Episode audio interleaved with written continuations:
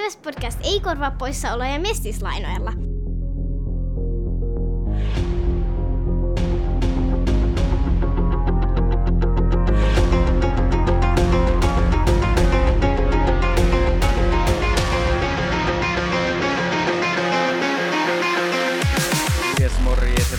Tervetuloa jälleen Ilves Podcastin pariin. Mun nimi on Tomi Kuusisto ja seurana täällä takkahuoneessa tietenkin Santeri Kuusisto Moro! ja Markus Kosonen. 21 vuotta siihen meni. 21 vuotta. Via Dolorosa. Uskoma. Nyt et enempää, ettei tule jotain copyright. Se on ohi nyt se, se Via Dolorosa, se kärsimysten tie.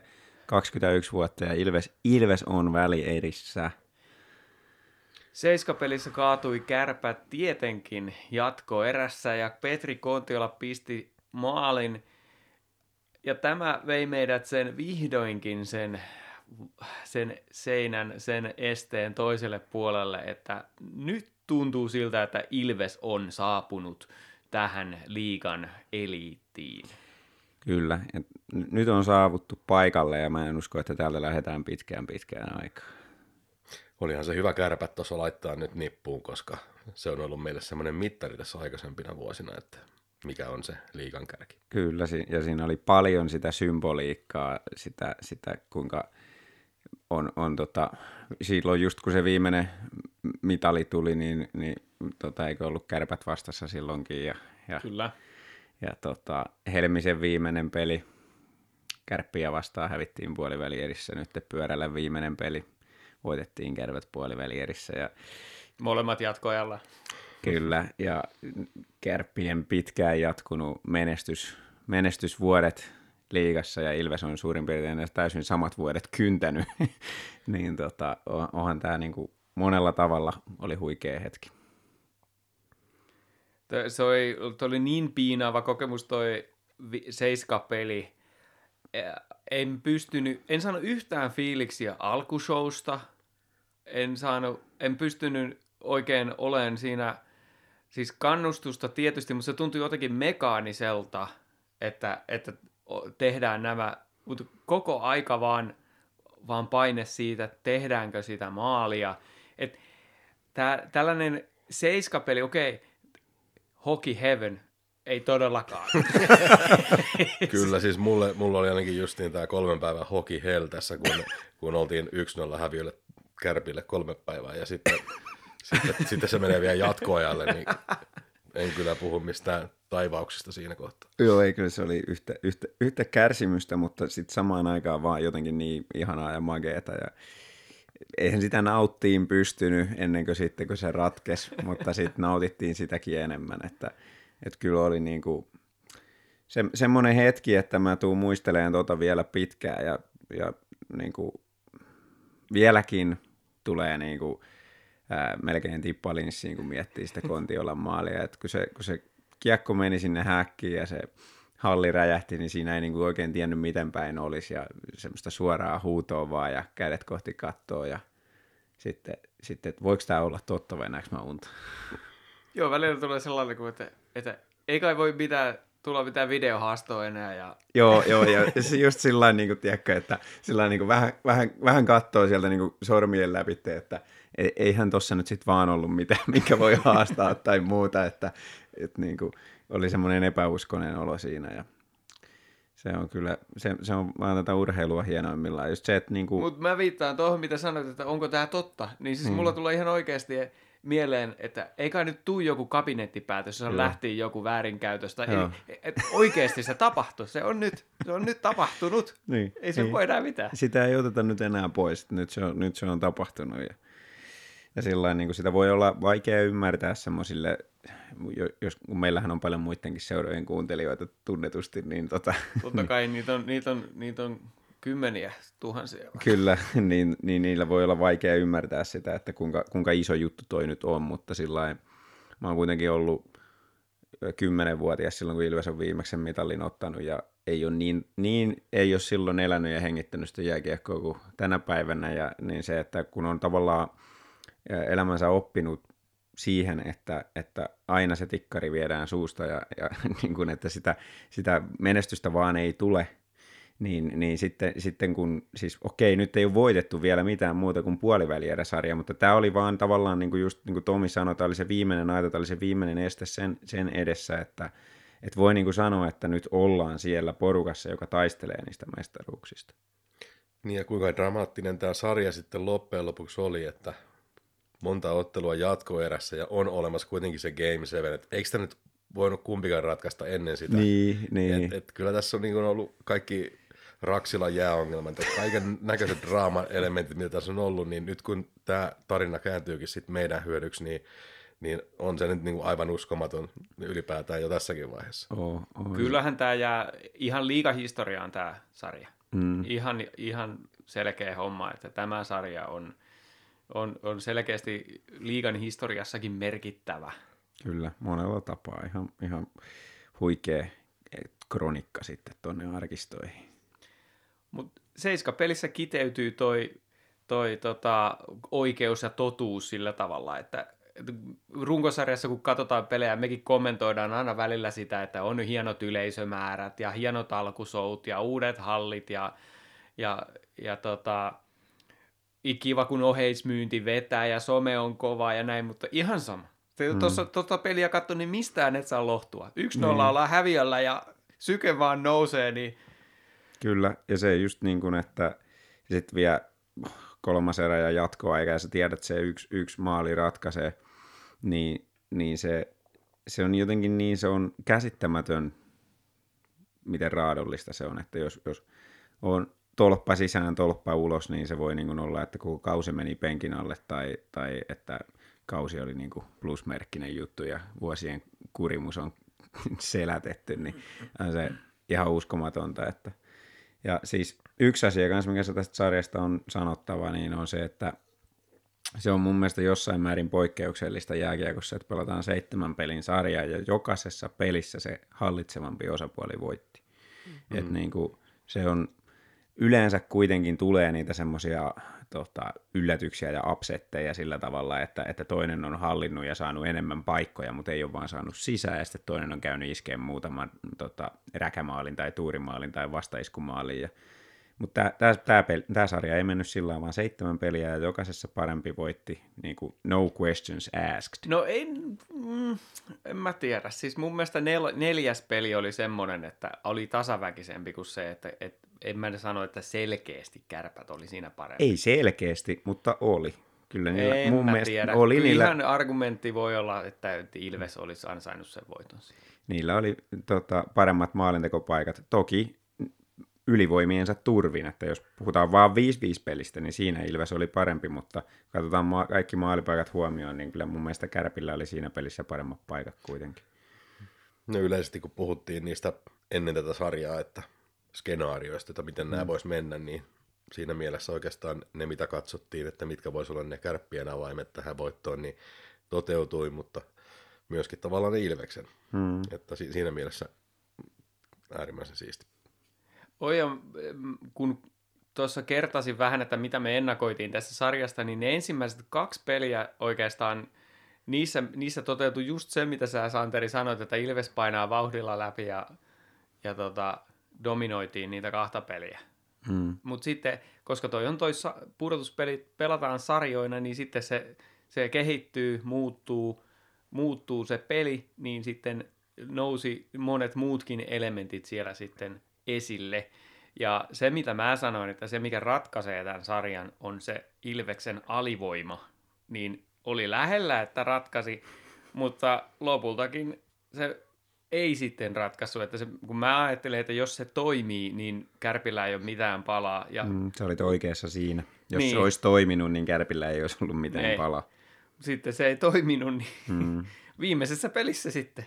kyllä. Viimeisessä pelissä toimi. Ratkaisevilla tarpeellisilla hetkillä se sitten kuitenkin toimi riittävällä tasolla, että selvittiin, mutta, mutta kyllä se siis tässä oli paljon semmoista, mikä meni sillä niin kuin ennakoitiin, mutta kyllähän nyt niin kuin se oli todella yllättävää, että miten paljon ni- niin kuin kumpikin joukkue pystyi niin kuin kehittämään ja muuttamaan peliään, että, että just se, että kärpät oli niin jaloissa siinä ensimmäisessä pelissä ja vielä toisessakin pelissä, niin miten ne pysty niin paljon, niin lyhyessä ajassa, kun pelataan noin tiiviillä tahdilla, niin kehittämään sitä peliä. Ja sitten myös se, että kun Ilves on koko runkosarjan luottanut niihin nopeisiin vastaiskuihin, ja kärpät ei antanut niitä yhtään ennen kuin sitten seiskapelin jatkoajalla sen yhden. Mutta muuten niin ei antanut niitä yhtään niitä vastaiskuja Ilvekselle ja siitä huolimatta Ilves pystyi hallitsemaan, niin se oli aika iso yllätys mulle kyllä. Kutospelin Ilveksen ainoa maali tuli vasta hyökkäyksestä. Joo. Että mä merkkasin muistiinpanoihin juurikin tämän, että, että kärpät pakotti Ilveksen pelaan epätyypillisellä tavalla, mm-hmm. ja silti oli hieno nähdä tässä lop- sarjan lopussa, että silti se Ilveksen DNAssa oleva ase, ne nopeat pistohyökkäykset, niin ne on edelleen siellä olemassa, että jos vastustaja yhtään herpaantuu, niin kuin siinä jatkoerässä herpaantui, fyysisestä väsymyksestä johtuen varmasti. Mm, kyllä, ja niin, vaihto oli kesken ja kaikkeen mm, mahdollista, niin nimenomaan. niin kyllä. Että kyllä se on siellä, että Ilve, Ilves todisti tässä sarjassa sen, että se pystyy pelaamaan ihan millaista peliä vaan tarvitaan. Että on nyt sitten mielenkiintoista nähdä, että pystyykö Tepsi jotain keksiä. Ja sitten tietty, että Ilves on ollut tuolla runkosarjassa tämmöinen runsasmaalinen joukkue, tekee paljon maaleja päästääkin, mutta nyt kun oli tällainen sarja tässä käsillä, niin Ilves pelaskin vähän maalista. Kyllä. Ja tota, se tietysti oli muutamassa pelissä vähän ongelmakin, että, että sitten kun niitä paikkoja oli vähemmän, niin ei ollutkaan sitä laatua niin paljon niissä ja, ja tota, meinas käydä vähän ohkaisesti, mutta sitten kuitenkin toisessa, toisessa mielessä niin maalivahtipeli oli niin jäätävää tässä sarjassa, että, että vähintään tässä kohtaa niin voi sanoa, että Langhammer on aika, aika kova maalivahti ja niin oli kyllä toissakin päässä, mutta että tämän tyyppiseen sarjaan se tietysti on hyvin luonnollista, että näin, näin käy. Että torjuntaprosentit on siellä 94 huitteella. Kyllä joo, ja toi oli, tota, mistä mun piti ottaa kans kiinni ja kehua itteeni, että, että tota, mä olin jälleen kerran oikeassa, kun tosi moni erinäisillä foorumeilla tota, manaili tuossa runkosarjan lopussa sitä, että kun Ilves päästää niin paljon maaleja, että ei voi menestyä tällä mm. pelillä. Ja mä koitin niin kuin sanoa, että, että mun mielestä siinä ei ole Ilveksen puolustuksen niin kuin organisoinnissa ei ole mitään rakenteellisesti pielessä, vaan kyse on vain siitä, että Ilveksen pelitapa on todella vaativa, ja jos ei kaikki ole ihan satasella mukana joka ilta, niin, niin sitten käy helposti tuommoisia mokia, joista sitten vastustaja pääsee iskemään.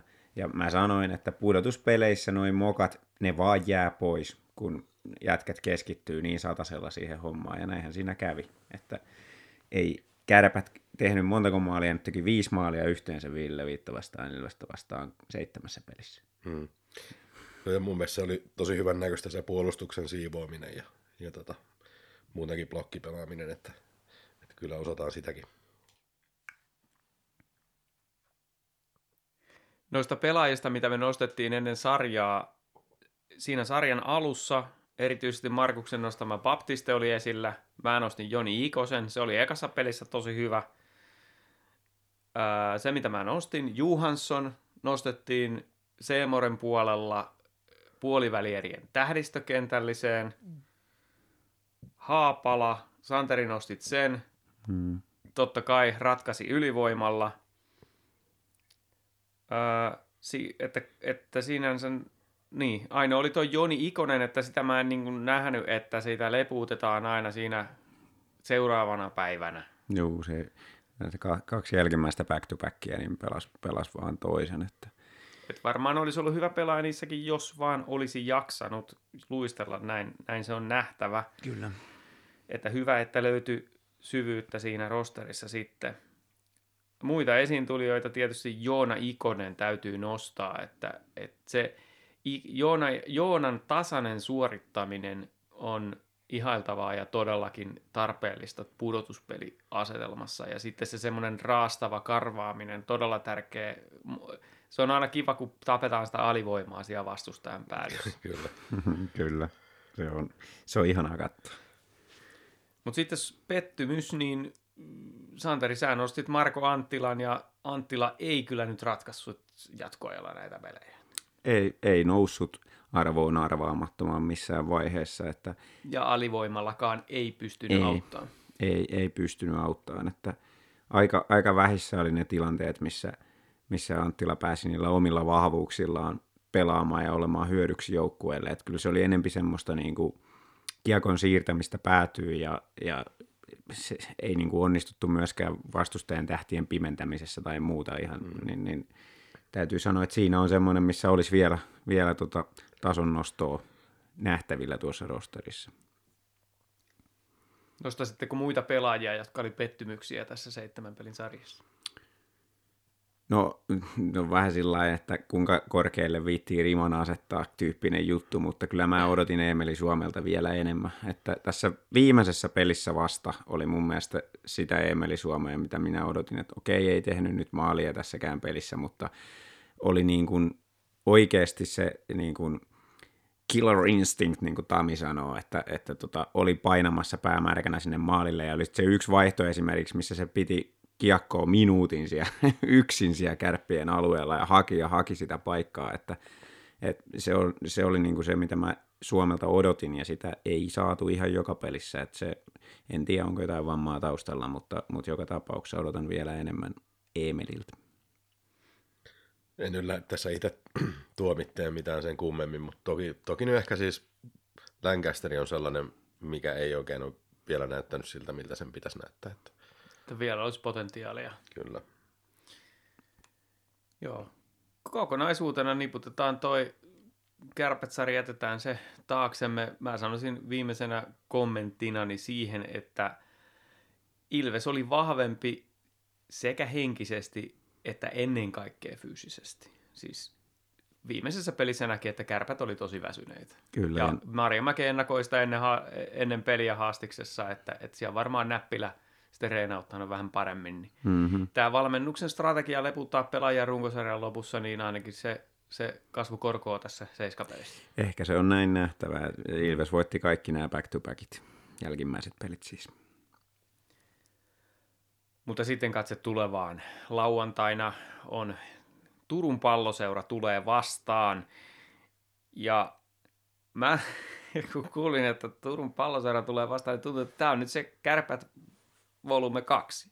Mm. Että puolustuksen kautta ja otteluvoito 2-2 runkosarjassa heitä vastaan ilmeisesti ovat oppineet ehkä vähän tekee maalejakin ja hyökkäämäänkin, mutta tässä on nyt se, se taas, että pudotuspeleissä vastustajana heillä oli Helsingin IFK, jolla ei ollut maalivahtia, niin se on astetta helpompaa tehdä niitä maaleja, kun vastustajalla ei ollut maalivahtia, niin mi- mitä nämä tilastot nyt sitten kertoo? Kertooko ne sitten loppujen lopuksi yhtään yhtikäs mitään? Ei kerro, eikä ne kertoisi muutenkaan, että, että se on kuitenkin, pelataan yhtä vastustajaa vastaan seitsemän peliä, niin se kovasti vaikuttaa se vastustajan pelaaminen siihen omaan pelaamiseen ja näin ollen, niin oikeastaan mitään tilastoja ja prosentteja ei kannata vertailla näiden sarjojen välillä. Että ne on ihan eri joukkuetta vastaan pelattu. No, kannattaako sitten vertailla sitä, että miten meidän peli on Tepsiä vastaan toiminut tällä kaudella runkosarjapeleissä? Että No kyllä mä sanoisin, että se on niinku semmoinen hyvä lähtökohta, että, että just niin kuin, ja Ahokkaalla on ollut ilmeisesti vaikeuksia sen hyökkäyspelin kanssa, niin, niin jos se nyt on alkanut hifkiä vastaan toimia, tosiaan siitä ei voi päätellä mitään. Joo, mm. kyllä. Mutta otetaan, otetaan, otettaisiko nyt ensimmäisenä noin nämä ihan pelipaikoittain samalla lailla kuin kärppiä vastaan. Mä sanoin yleishuomiota ensinnäkin se, että tämä on sinänsä hauska, hauska katsoa Tepsin kokoonpano. Se on ollut sama kokoonpano koko hifkisarjan ajan, lukuun ottamatta seiskapakkia, joka vaihdettiin ekan pelin jälkeen, ja sen jälkeen ei enää vaihdettu. Ja siellä on myös maalivahti pelannut kaikki seitsemän peliä, siis Karejevi. Ähm, kun taas mehän ollaan, meillä on ollut rotaatio vissiin joka pelissä. Mutta sitten lähdetään, lähdetään keskushyökkäistä. Siellä on Pärssinen, Rodevold, Intonen ja Jasu. Mä nostaisin ensimmäisenä ton äh, Rodewoldin esiin, että siellä on ilmeisesti löytänyt nyt Rodevoldi äh, laitettu keskelle ja, ja siihen laidolle Slavkovski ja Steenbergeni, niin ne on löytänyt toisensa, että sitä pitäisin kyllä silmällä tätä ketjua. Että. Joo, on ollut ilmeisesti aika liekeissä ja, ja tota, vähän ehkä jopa yllättäen pystynyt nostamaan niinkin paljon tasonsa sitten runkosarjasta tuo Akseli nimenomaan Rodewold Steenbergen. Ja jos nyt aloitusprosenteista puhutaan, niin siellä oli, siellä on Jasu on tietysti plussalla liigan parhaita aloittajia. Kuka siellä toinen? En muista, oli se Pärssinen nyt sitten Pärssinen, toinen. joo. Joo, mutta en usko, että näistä aloituksista tulee sellaista eroa, että sillä olisi kauheasti merkitystä. No se jää nähtäväksi, se jää nähtäväksi, että, että tota, se on, noin osin tietysti on myös henkimaailman juttuja, mutta, mutta tuossa niin nähtiin tuossa kärppäsarjassa, että välillä voitettiin 60 pinnaa aloituksista ja välillä hävittiin 66 pinnaa aloituksista. että mm. Täytyy toivoa, että niihin ei ainakaan hirveästi hävittäisi. Kyllä mä näkisin, että Ilves on tässä, tässä tota, huomattavasti tasaisemmassa tilanteessa kuin Kärppiä vastaan, että siellä ei kuitenkaan nyt, vaikka Jasu, Jasu on tietysti ykköshevonen siellä aloittajista, mutta että me ollaan niin aika tasoissa sen kannalta. Joo. Että sillä ei niin väliä noin niin kuin yleisesti, jos näitä keskushyökkäjiä nyt miettii, niin toi on sillä jotenkin aika vaikea nyt arvioida, että, että kum, kum, kummalla nyt on sitten parempi keskushyökkäjä nelikko tuossa, että, että ja kun meillä, voi, meillä täytyy miettiä se niin kuin viisikkona. Niin, koska, koska Joni Ikonen pelaa vain puolet peleistä, niin niin siinä mielessä, just, jos lähtee vaikka sieltä nelossentteri-osastolta tai NS-nelosentteri, mutta puolustava sentteri kuitenkin, niin Juhani Jasu nyt on niin kuin liigan parhaimmistoa tuolla osastolla ja tämä meidän Joni Ikonen, Iso Mustajärvi duo, niin kyllä pysty siihen niin kuin paperilla vastaamaan. Mutta sitten taas vastaavasti, niin ei, ei tuolla Tepsin rosterissa ole tämmöistä keskushyökkääjää kuin Petri Kontiola, joka pistää sen seiskapelin ratkaisumaalin sitten ranteet lukkoon niin sanotusti. Eli siis tämmöistä kokemusta ei löydy tuosta porukasta muuta kuin sitten tietysti Jasulta just tuolta niin kuin puolustavammalta osastolta, mutta niin kuin ratkaisupelaajista, keskushyökkäistä, niin ei löydy tuommoista kontioloa. Joo, jo, ja toi, toi muutenkin semmoinen, mikä on Tepsin puolella selkeä homma, että niillä on avainpelaajat on tosi nuoria. Hmm. Vähän niin kuin Ilveksellä männä vuosina. Mm. Ei enää tänä vuonna. No mutta kääntyykö se kuitenkin Ilvekselle tämä keskussyökkäjä osasta? Mä laitan tämän kyllä ihan 50-50. Et, et toi on niinku, just niinku, jos saisi noista valita sillä niinku, niin, niin, niin ottaisi niinku, tota, kaksi, hyökkää, kaksi keskushyökkäjää Tepsistä ja kaksi Ilveksestä ja se menisi niin sanotusti 50-50. niin. Että... No ky- Kyllä. Tuo, tuo, tuo, tuo on vaikea, niin kuin, just että 1-3 mä sanoin, että se on Ilveksellä, mutta tuo Jasu vastaan Ikonen tai Mustajärvi, iso Mustajärvi on niin, kuin niin iso ero, että Joo. se on juurikin näin. No entäs sitten laituriosastolla? Siellä on tietysti, niin kuin sanoin, mä sanoisin, että se, se mielenkiintoisin syövähammas heillä on tämä ulkomaalaiset äh, Steenbergen ja Slavkovski, että Slavkovski oli tietysti tuolla olympialaisissa niin kuin aivan liekeissä ja, ja toivottavasti ei pääse nyt samanlaiseen menoon.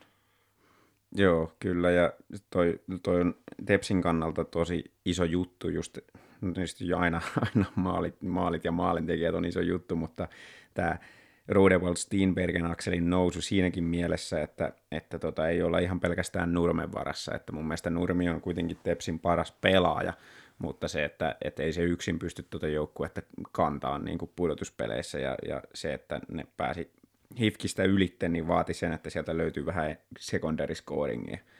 Niin sieltä, sieltä sitten astuli, asteli esiin nämä kaverit. Toki sieltäkin aika moni muukin maaleja, niin kuin sanoit, se johtui siitä, että IFK pelasi koko ajan ilman maalivahtia, mutta Mielenkiintoinen strategia oli siinä. siinä oli joukkue rakennettu sillä tavalla. Se oli joukkue rakennettu sillä. Kyllä tuossa ehkä kokonaisuutena, jos ajatellaan niin kuin neljää sylinteriä, niin kyllä meillä siinä niin kuin Ilveksellä laitureissa on ehkä vähän parempi laatu. Että.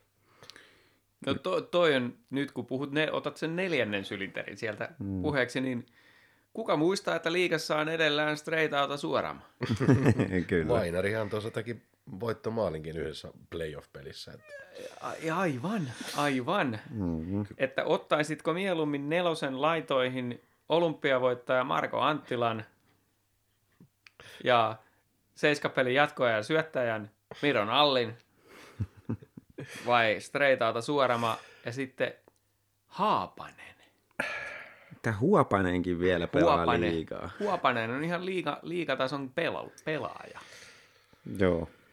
Se on tietysti tässä niin kuin väkisinkin, kun ei ole niin paljon tepsiä, tepsin pelejä oikeasti kattellut, niin, niin tota väkisinkin painaa ne muistikuvat siitä, kun Vainionpää ja Haapanen on pelannut Ilveksessä, ja kyllähän niistä molemmista jäi semmoinen fiilis, kun ne Ilveksestä lähti, että, että ei ole menetyksiä, että oli vähän siinä liigatason ja KV välissä hississä koko ajan, niin, niin tota siinä mielessä ei, ei herätä mitään tuota kauhua ja pelkoa tässäkään vaiheessa, kun niitä Tepsin rosterissa. Joo, eiköhän se Vainion pää sieltä hanskaa jo itselleen jotain jäähyä vielä tuossa Mä, mä pahoin pelkään kanssa, että se hakee jonkun, jonkun tota keskialueen taklauksen ja, ja tota, ottaa vitosen siitä sitten, mutta, mutta toivotaan, että ei, ei ainakaan saatu Ilveksen pelaajia kovasti semmoisessa tilanteessa. Mutta jos nyt katsotaan tota kokonaisuutena tota, niiden laituriosastoa, niin kyllähän se hyvä on. Ei, ei, ei, ei sitä käy kiistämään. Kyllä, siinä on, kyllä sielläkin on niin kuin hyviä pelaajia paljon, ja, mutta mä näkisin myös siinä vähän niin kuin haasteena ton taas, että siinä ei, siinä ei ole ihan sellaista samanlaista, samanlaista kokemusta kuin, kuin mitä tota Ilvekseltä löytyy. Tuossa täytyy ottaa sitten huomioon myös se, että heidän kolmosketjun laiturinsa Tammela ää, on nyt, hänen polvitaklauksensa hifkipelissä on kurinpidon käsittelyssä. Että siellä voi tulla pelikieltoa. Ja se on mielenkiintoista sillä, että he joutuu sitten sekoittamaan kokoonpanonsa ensimmäistä kertaa tässä pudotuspeleissä. Mm. Ilvekselle on aika rutiinia toi homma. niin, kyllä. Tämä on todella mielenkiintoinen tämä Myrrän tapa se- sekoittaa kokoonpanoa joka peliin. Se on niin semmoinen jatkuva soppakauha hämmennys menossa niin kuin oikein isolla kauhalla. Mutta mieti, pelitapa mm. silti säilyy, ei silloin mitään Ei merkitystä. mitään väliä, ei No, mitään mä ainakin väliä. just se fiilistelin tuolla, että kun tuota ketjurulettia ei pyritä välttämään, niin sen perusteena täytyy olla se, että kaikki pelaajat pelaa sitä tiettyä pelitapaa samalla tavalla huolimatta siitä, kuka siinä vierellä on. Mm. Niin en mä ainakaan haasta tuota ideologiaa. Tähän, tähän mm. asti toiminut ja sitten kun on pitkiä sarjoja ja loukkaantumisia ja repaleista meininkiä, niin sehän on vaan etu sit siinä kohtaa, kun sitä voidaan, voidaan käyttää hyödyksi. Se on just näin. Ja jos nyt palataan vielä tähän laituriosastoon, niin kyllä mä sitten just kuitenkin kääntäisin sen just aavistuksen semmoinen 55-45 niin Ilvekselle tästä kokemuksesta ja niin kuin monipuolisuudesta johtuen, mikä tässä Ilveksen osastolla on. Nimenomaan siis palaan taas siihen, että, että näiden ää, Tepsin avainpelaajat on hyvin moni hyvin nuoria. Hmm. Että Pyhtiä, ää, Sal- Slavkovski, ää, Liukas, tämmöisiä niin todella on tätä nuoriso-osastoa, niin mä sanoisin, että, että no ei nyt ennakoida, mutta se nyt on se, se, se Puhut- puhutaan matkoista ja muista myöhemmin. Ähm, no sitten mennään puolustukseen. Puolustukseen. Ja siellähän on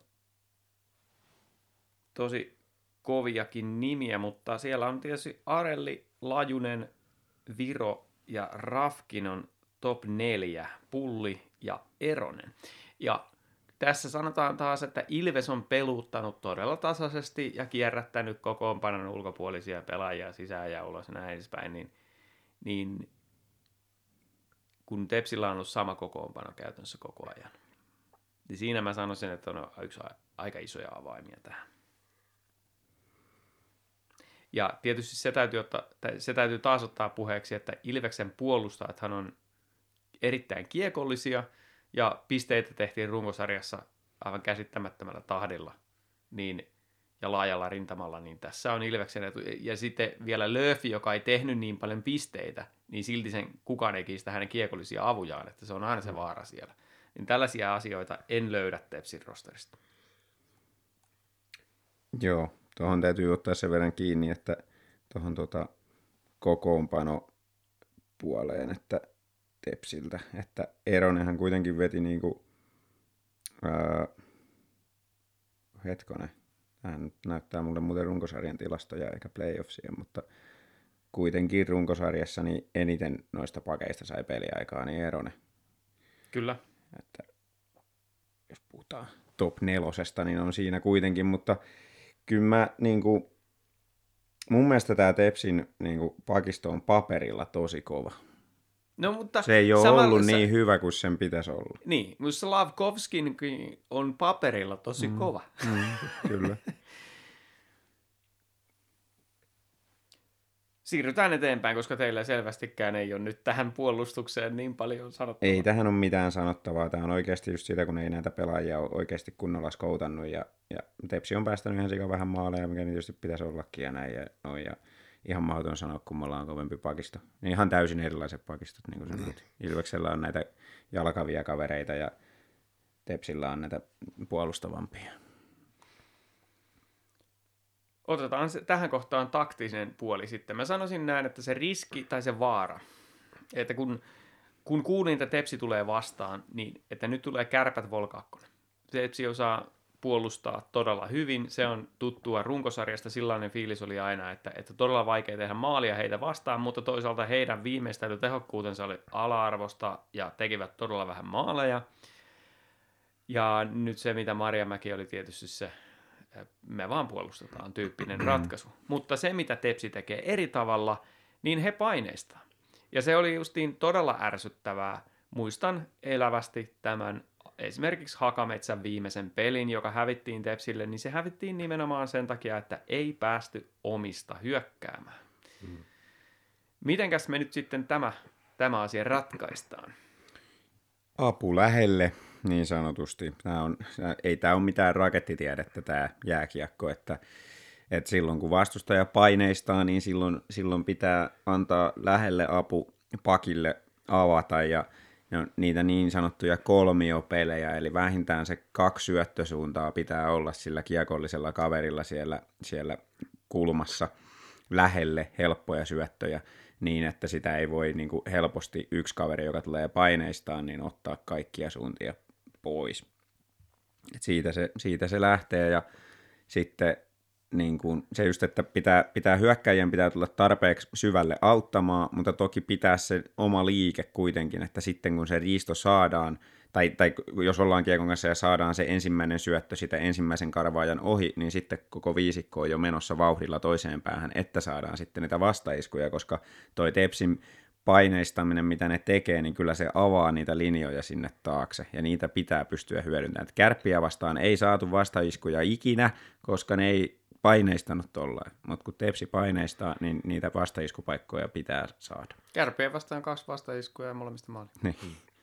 Ja siinä mielessä tämä on ihan hyväkin Ilveksen kannalta, että tulee Tepsin kaltainen vastustaja, koska periaatteessa se peliplääni menee aika lailla samaan tapaan myöskin Tepsiä vastaan. Ja mitä tuossa muistelin noita runkosarjan pelejä, missä Ilves Tepsin peittosi, niin, niin tota, oli itse asiassa aivan, aivan samat asiat, mitä olin sinne laittanut muistiinpanoihin, että se nyt tietysti liittyy vähän sitten taas omaan karvaamiseen, ja nyt puhuttiin oman, oman pään lähdöistä, mutta kuitenkin, että kun tuo Ilveksen avauspelaaminen on ollut kuitenkin suhteellisen samanlaista koko, koko sarjan ajan, niin nyt siihen pitää vaan vähän keskittyä enemmän, mutta tehdään ihan samalla tavalla kuin aikaisemminkin. Joo, mä, mä oon kanssa sillä samaa mieltä. Mä oon nähnyt sitä runkosarjassa, että Ilves kyllä pystyy sieltä paineen alta kiekottelemaan pois. Siinä on vähän se sama juttu, että, että jos, jos yksikin niistä kiekottomista kavereista ei pelaa sitä omaa rooliensa sataprosenttisesti, niin sitten siellä ei ole sitä yhtä syöttöväylää auki ja silloin se pakki ei pysty sitä syöttöä antaa ja se kestää liian kauan ja tämä kertautuu ja sitten tulee niitä ongelmia ja runkosarjassa se helposti näin käy, kun kaikki ei ole koko ajan satasella mukana. Et playerissa kaikki on satasella mukana, niin mä en usko, että tulee mikään iso ongelma tästä Tepsin painistuksesta, varsinkin kun ei pelata missään ihan minikaukalossa kuitenkaan Turussakaan. Jos pistetään taas sitten, käännetään toistepäin. Nyt täytyy valitettavasti tunnustaa tietämättömyyteni. En ole Tepsin pelejä katsonut viime aikoina niin paljon, että pystyisin sanoa yhtään mitään siitä, että mitenkäs me te- torjutaan heidän hyökkäyksensä. Täytyykö pitää samalla lailla kuin kärpiä vastaan? Meillä on se kolme yleensä siellä äh, vähän alempana, joista hyökkääjä sitten kyttäilee ja kaksi paineistaa. No sillä sillä mä niin nä, näin noin runkosarjapelit, missä Ilves pärjäsi, että siinä oli oikeastaan samat, samat eväät, että, että korkealta otetaan kiinni ja sitten miehitään keskialue hyvin siten, että, että ne ei niin kuin pääse sitä keskialuetta ylittää hyvin. Ja silloin ne yleensä menee ongelma, ongelmatilaan ja, ja tota, ei pääse tekemään sitä meille, että, että ei päästä omasta päästä pois. Juu. Tota, Sitten kun Tepsi ei myöskään ehdi näihin nopeisiin vastahyökkäyksiin, niin, niin tota, kyllä meillä se puolustus toimii riittävän hyvin, että, että kun on se paketti on siellä alla, niin, niin ei siinä tule enää ongelmaa. Ja, ja sitten toinen samankaltainen asia on se, että Ilveksen menestyessä Tepsiä vastaan noissa peleissä, niin kulmapeleissä oltiin vahvempia. Saatiin sitä kautta kiertettyä kiekkoa viivaan ja sitten pitkiä hyökkäyksiä. Et vaikka Tepsilläkin oli noissa niitä pitkä hyökkäysjaksoja, mutta niin kun, tuon ihan sa- periaatteessa saman pelin avulla, millä kärppiäkin koitettiin siinä aluksi horjuttaa, niin sama toimii tässä mun mielestä. Että Kyllä ihan samoilla eväillä mennään, eli ää, pakotetaan Tepsi lähtee liikkeelle sieltä omista pikkasen nopeammin kuin mitä ne olisi ajatellut. Eli se on pikkasen puolitiessä siinä vaiheessa heidän viivelähtö, kun menee karvaa ja pakottaa sen kaverin liikkeelle. Ja sitten sen jälkeen mahdollisuuksien mukaan isku siinä Tepsin omalla sinisellä, kun on siitä tulossa ylitte.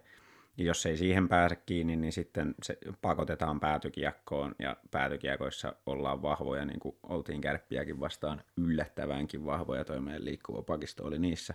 Käytti sitä nopeuttaa hyödyksi, ehti niihin ensimmäisenä ja pisti kiekon liikkeelle. Niin näillä eväillä, että et mä en usko, että niinku tulee puolustussuuntaan olemaan mitään muita haasteita kuin just se paineen alla toimiminen sitten kiekollisesti, että ei saa antaa Tepsille niitä niitä helppoja maalipaikkoja, ilmaisia maalipaikkoja siitä, että menetetään kiekkoa, kun ne tulee karvaamaan. Että jos ei sitä syöttösuuntaa ole tarjolla, niin sitten vaikka norsukiekko keskialueelle, että sitä kiekkoa ei saa menettää siellä omissa. nämä on aika jännistä lähtökohdista. Molemmat joukkueet pelannut sen seiskapelin ja päätynyt tähän, tähän sarjaan, niin jotenkin pikkasen eroa kuitenkin noin sarjat, että ei, ei tullut mitään semmoisia yli kymmenen maalin pelejä tässä. Se on pieni nyanssi. No siis me johdettiin, tai voitettiin eka peli 5-1 kärppiä vastaan. Me ei päästetty kärppiä niin maalin päähän. Mm. Niin, kyllä. Ja siis jotenkin semmoinen, en, en, katsonut kokonaan, en katsonut kokonaan näitä yhtäkään IFK ja TPS välistä ottelua, mutta mulle jäi niin kuin siitä sellainen vähän semmoinen mieli, mielikuva, että se oli vähän sellaista, että molemmat teki ihan älyttömän määrän virheitä ja se kumpi teki vähemmän, niin pääsi jatkoon. Juu. Ja meillä oli taas ihan päinvastoin kärppiä. Kyllä, Niin, siis, kyllä. kyllä. Siis niin kuin mun, mun mielestä näitä sarjoja voi kuvailla sillä tavalla, että Ilveksen ja Kärppien välinen sarja oli kiekko-shakkia. Ja sitten taas ää, Tepsin ja IFK välinen sarja oli semmoista, että vauhtia enemmän kuin järkeä. Se oli kiekko rantapallo. Kyllä. Tunnet, tunnetta, oli, tunnetta oli pelissä. Se on muuten hei yksi nosto, mikä täytyy ottaa, niin se, että siis siehän oli niin kuin tunnetta sitten niin maan perkuleesti. Että, Mm, ja vähän ylilyönti. Joo, ja siis niin kuin joka vihellyksen jälkeen vielä mennään tönimään ja siellä on tuomarit välissä. Ja totta kai siinä oli iso paha IFK vastassa, mutta kyllä Tepsikin niitä haki. Tuli maalille vähän sillä vielä heitti lumet ja tiedätkö semmoista. Mm. Ei ollut Ilveksen ja Kärppien välisessä sarjassa tällaista. Ei todellakaan. Ja sitten itse asiassa muistan niin kuin ihan oikein, että silloin kun oli viimeinen ottelu Tepsiä vastaan, niin oli aika kuumat kamppailu silloin. Kyllä, kyllä. Taisi Et Tepsi taitaa ty- tykätä semmoisesta, niin kuin hakea semmoista vähän, että se pitää olla yksi asia, mihin sitten ollaan valmiita, että ei lähdetä ottaa tyhmiä kostojäähyjä tai jotain muuta, että antaa niiden tepsiläisten hölmöillä sen tunteensa kanssa ja me pidetään me pääkylmän. siinä mielessä hyvä, että kun noiden jäähyjen tavallaan merkitys tuossa sarjassa, tuossa kärppäsarjassa näkyy niin vahvasti, niin nyt me ollaan jo valmiina tavallaan pelaamaan sellaista niin sanotusti vähäjäähystä ottelua todennäköisesti. Mm. Kyllä. No otetaan sitten erikoistilanteet tarkasteluun. Eli ylivoima vs. alivoima ylivoimalla, niin eh, nämä pudotuspelien tilastojen mukaan niin aikatasoissa ollaan. Et, ää, Tepsi on paljon, saanut paljon enemmän ylivoimaa, koska siinä sarjassa tosiaan tuli niitä viiden minuutin jäähyjä. Ne on tehnyt neljä maalia 19 yrityksellä, me on tehty kolme maalia 18 yrityksellä, mutta sitten toi, jos vertaa, että kuinka kauan kestää maalin tekemiseen, niin meillä 9 minuuttia 57 sekuntia, niillä 9 minuuttia 38 sekuntia, että siinä ei ole kyllä kauheasti eroa. Ja jos vertaa pudotus, tää pudotuspelien onnistumisia runkosarjaankin, niin runkosarjassakin ne oli jo tasaisia meillä mm. kuntopuntarin mukaan, niin, niin ylivoima tuntuu, että se on aika, aika tasois. Joo, se on sillä lailla huojentava tieto tällainen niin kuin Ilveksen alivoimaa seuranneelle, ja kun aika lähellä oli tuossa kärppäsarjassa, että, että jos siihen ratkennut, niin mm. ihan hyvä, että sieltä nyt ei näillä näkyminä ole mitään niin kuin aivan maagista ylivoimaa tulossa vastaan, vaan ollaan siinä suurin piirtein samalla viivalla. Että kyllä ne ratkaisut varmaan on sitten tässä alivoimalla että Ilveksen alivoima on romahtanut tehokkuudessa verrattuna runkosarjaan. Tietysti Kärpillä nyt oli liikan parhaita ylivoimiakin. Että mm, juu, totta kai. Mikä oli ensin muna vai kana? Mm. Mm. Mitä se nyt oli se prosentti sitten? Pudotuspeleissä, meillä 68,75. Niin, ja, siinä, ja si, sehän on vielä vähän kaunisteltu tilasto, koska mm. siinä on kaksi semmoista alivoimaa, jossa oikeasti pelattiin neljällä neljää vastaan ja ilman maalivahtia ja sen sellaista, että et se todellinen prosentti on siinä lähempänä sitä 60. Niin. Joo, ja sitten me päästettiin yksi, kun vasta kärpät otti molarin pois. Ja... Niin, niin. Et niin kuin, kyllä se on se isoin kehityskohde kuitenkin. Muuten voidaan niin sanotusti lähteä aika lailla pelaamaan omaa peliä, mutta, mutta kyllä tuota omaa alivoimapeliä ei saa lähteä pelaamaan, että pitää mieluummin lähteä pelaamaan vaikka kärppien alivoimapeliä. Jep, eipä siitä sen enempää. Ja Tepsin alivoimaprosentti on siis 85. Joo, se on se norma- normaalimpi prosentti se. Mutta tietysti noista ylivoimasta täytyy vielä sanoa se, että kuten sanottu, niin Hifki, Hifkillä edustama maalivahtiasia, niin sekin tekee näistä ylivoimatilastoista aavistuksen ehkä arvoituksellisia. Kyllä. Mutta sitten noista pelaista ja käsittelemättä tietysti tärkein. Nyt mä esitän saman kysymyksen kuin ennen kärpäsarjaa, että antaisitteko meidän kakkosmaalivahdille Terenkolle vastuut? Nyt Langhammer on pelannut kaikki pelit. Mä vastasin silloin eri lailla, mutta mä vastasin sitten tähän samaan kysymykseen uudestaan meidän viime jaksossa, mm. ja mä komppaan nyt siitä sen kertaista vastausta, niin että vastauksen määrittää se, että kuinka rankkoja pelejä nämä on maalivahdille. Että jos tulee semmoinen peli, missä Langhammerilla on 45 torjuntaa ja niin kuin jatkuvaa kumiukkoilua ja seuraavana päivänä on peli, mm. niin sitten kyllä täytyy laittaa Tserenko maaliin. Mutta jos se jatkuu tollasena, että mennään trappiviivelähtö, trappiviivelähtö ja, ja vetoja tulee harvakseltaan ja ylivoimiakin aika vähän, niin silloin ei ole mitään syytä laittaa kakkosveskaria maalille. Ja siellä varmaan Kare pelaa kaikki pelit. Mm, sama juttu. Niin, että siinä mielessä, jos haetaan niin tällä rivalryö tästä, että hmm.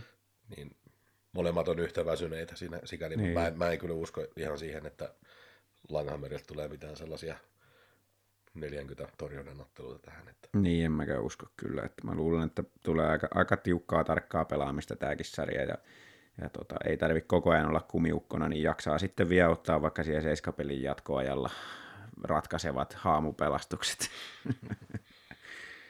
Pääseekö Langhammerille joka pelissä yksi helppo?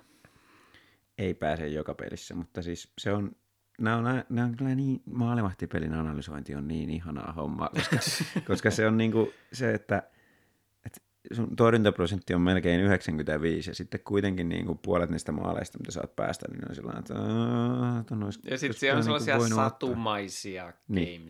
No siis pian pakostikin, jos sun torjuntaprosentti on 95 melkein, niin siellä on siis pakkokin olla. Niitä niin. game savereita on mun mielestä enemmän kuin niitä helppoja no, maaleja. todellakin joten, on. Joten siinä mielessä niin annetaan se anteeksi. Niin, niin just se, että sinne on mennyt sellaisia maaleja, mitä ei uskoisi, että on mennyt, mutta – ei haittaa, koska se on myös ottanut paljon enemmän sellaisia koppeja, mitä ei olisi uskonut, että ottaa. Se on vähän ehkä semmoinen kysymys, että jos, jos voisitte takuu varmasti sanoa, että maalivahti päästää joka pelissä yhden, mutta vain yhden maalin. Niin, ja se yksi maali on helppo, niin, niin ei haittaa. Ei haittaa. Tällä Ilveksen joukkueella niin otetaan, ottaisin sen. Kyllä, mä otan tämän kanssa. Ja viimeinen elementti mulla listalla on valmennus. Ja taas erittäin herkullinen valmennus. Äh, kaksinkamppailu, koska Ahokkaalla on ensimmäinen vuosi tässä projektissa Tepsissä, mutta Ilves oli se joukkue, joka Ahokkaan KK viime vuonna pudotti. Ja nyt Myrrä on läpäissyt oman tulikasteensa. Hyvällä rosterilla päästiin sinne neljän joukkoon. Täytyy, ei vitsi, taas tuli hyvin nyt makustella tätä asiaa. Ja nyt kun ajattelee tuota, ää, miten tosiaan Ilveksen pelitapa kehittyy runkosarjasta tähän pudotuspeleihin, niin olisi sitten Ojanen tai, tai Myrrä, kuka siitä loppujen lopuksi siellä vastaa, niin täytyy kyllä sanoa, että, että todella hienosti on hoidettu tähän asti tämä homma. Kyllä, juu. Mutta se, kun valmennusta arvioidaan pudotuspelejä silmällä pitäen, pudotuspelisarjaa silmällä pitäen, niin isoin juttuhan on se just, että miten pystytään reagoimaan sarjan aikana.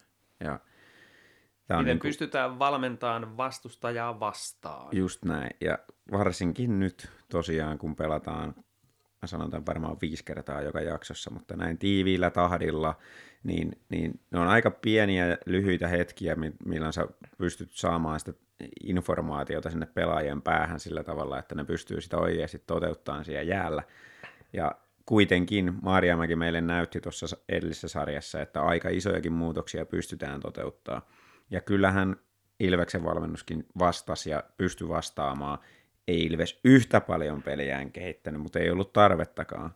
Ja hallittiin viille viittä vastaan, suorastaan dominoitiin tätä viimeistä peliä, niin tota, kyllä mulla on luotto, että Myrrä pystyy, ja, tai Myrrän tiimi pystyy kehittämään Ilveksen peliä ja sopeuttaa sitä mihin tahansa, mitä Tepsi tuossa sarjassa keksii.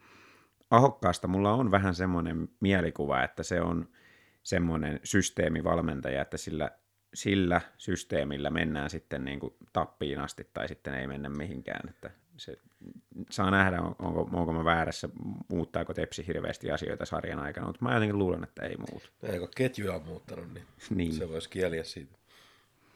Että se joko toimii tai se ei toimi. Toi, mitä puhuitte aikaisemmin, että se on kuuma sarja, toi Hifkiä vastaan Tepsin pelaama sarja – siinä mulle tuli mieleen, että Ahokas on tuonut oman maustensa siihen, että joukkue on valmentajansa näköinen. On, Kyllä. ihan ehdottomasti. Et siinä jos meidän joukkue pystyy pitämään pelihuumorin hyvänä ja pään kylmänä niissä tilanteissa, niin se voi osoittautua ratkaisevaksi tekijäksi tässä. Kyllä, kyllä. Ja se on, se on yksi, yksi juttu, minkä takia mä pidän Ilvestä ennakkosuosikkina tässä, tässä sarjassa. Tietysti kotietu on toinen ja näin, tasainen, tasainen sarja odotettavissa, mutta kyllä Ilveksen tämäkin pitäisi kairata. Mulla oli muistiinpanossa myös, että mikä on skenaario, että Ilves voittaa ja Tepsi voittaa. Haluatteko te näistä puhua vai onko se tullut jo tuo rivien välissä esiin? No kyllä se aika pitkälti on tullut, mutta voihan sen tässä nyt nopeasti tiivistää, koska kertaus on opintojen äiti. No mä sanon oman mielipiteeni ensin, eli Tepsi voittaa silloin, jos sen pystyy tukehduttamaan Ilveksen hyökkäyksestä, ottaa niitä pitkiä pyörityksiä ja saamaan sen edun, mikä Ilveksellä on fysiikassa, niin pois. Ja vastaavasti taas Ilves voittaa siinä tapauksessa, että pystytään pitämään se pelin tempo korkeana ja ei, ei tota noin niin hävitä sitä alivoimaa. Tepsi, tepsi voittaa, jos ne pystyy samaan aikaan tosiaan tukehduttaa ne ilmaksi vastaiskut, mutta myös saamaan riistoja siellä hyökkäysalueella, että se on se, mistä ne elää, elää ja niitä maaleja, maaleja voi Ilvestä vastaan tehdä, niin on se paineistus. Ja se, mä uskon, että se paineistus tulee ratkaiseen tämän sarjan, että jos Ilves vastaavasti pystyy kiekottelemaan sieltä alta pois ja pääsee sitä kautta jatkuvasti hyökkäämään jopa ylivoimaisena, niin voi tulla karuakin jälkeen joissain pelissä taululla. Että nämä on mun mielestä ne skenaariot ja mä, mä tosiaan en usko, että, että ne ihan hirveästi pystyy sitä peliänsä sitten muuttaa, jos, jos näin käy, että Ilves sitä vie. Niin. Onko se näin, että karvauspelin laatu ratkaisee tässä harjassa paljon? Kyllä, se on just näin. Se on, se on itse asiassa tosi hyvin kiteytetty. Ja sitä mä tarkoitin sillä tukehduttamisella, että jos mm. Ilveksen hyökkäyspeli ei pääse syntymäänkään, että se pyörii siellä omissa. Se on just näin. Vielä viimeisenä pelaajanostoja. Onko teillä? Keneltä odotatte nyt enemmän? No, nyt sai sanoa kenet vaan, eikö niin? No nyt saa sanoa kenet vaan. no sillä että kyllähän tuossa niin kuin Emeli Suomi on mennyt sitä rataa eteenpäin, että se rupeaa nouseen sinne ratkaisupelaajia, vaikkei sitä vielä tässä vaiheessa ollut, niin olisi mulle yllättävää, jos ei tässä sarjassa nousisi. Niin, sam- samaa komppaan ja uskon, että nyt Emelilläkin on vierähtänyt se kivi sieltä sydämeltä, kun ollaan välierissä ja nälkä kasvaa syödessä tuolla joukkueella, niin, niin kyllä mä uskon, että sieltä Emeli sieltä nousee esiin.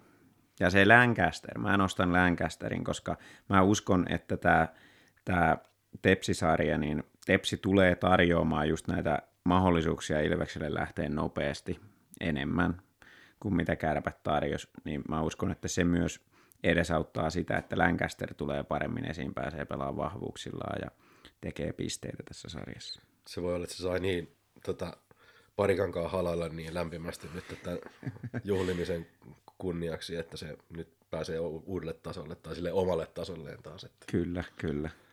No mä hyppään tähän junaan ja nostan sitten sen, joka ottaa sen syötä läpi syötä vastaan siellä, että, eli Jonas Oden mm-hmm. tekee maalin tai pari tässä ratkaisevia tässä sarjassa. Siihen pätee ihan samat kuin tuohon Lancasterin. Niin ja toisaalta Odeni ei kärppiä vastaan sit ihan päässyt niinku sitä hyötyä käyttämään. Että Just näin. se aika. Just näin. Elämme hienoja aikoja, todellakin ää, neljä, neljä voittoa täytyy ottaa, että päästään sinne sitten kannusta pelaamaan. Tämä oli Ilves Podcast. Mun nimi Tomi Kuusisto, seurana takkahuoneessa Santeri Kuusisto. sekä Markus Kosonen.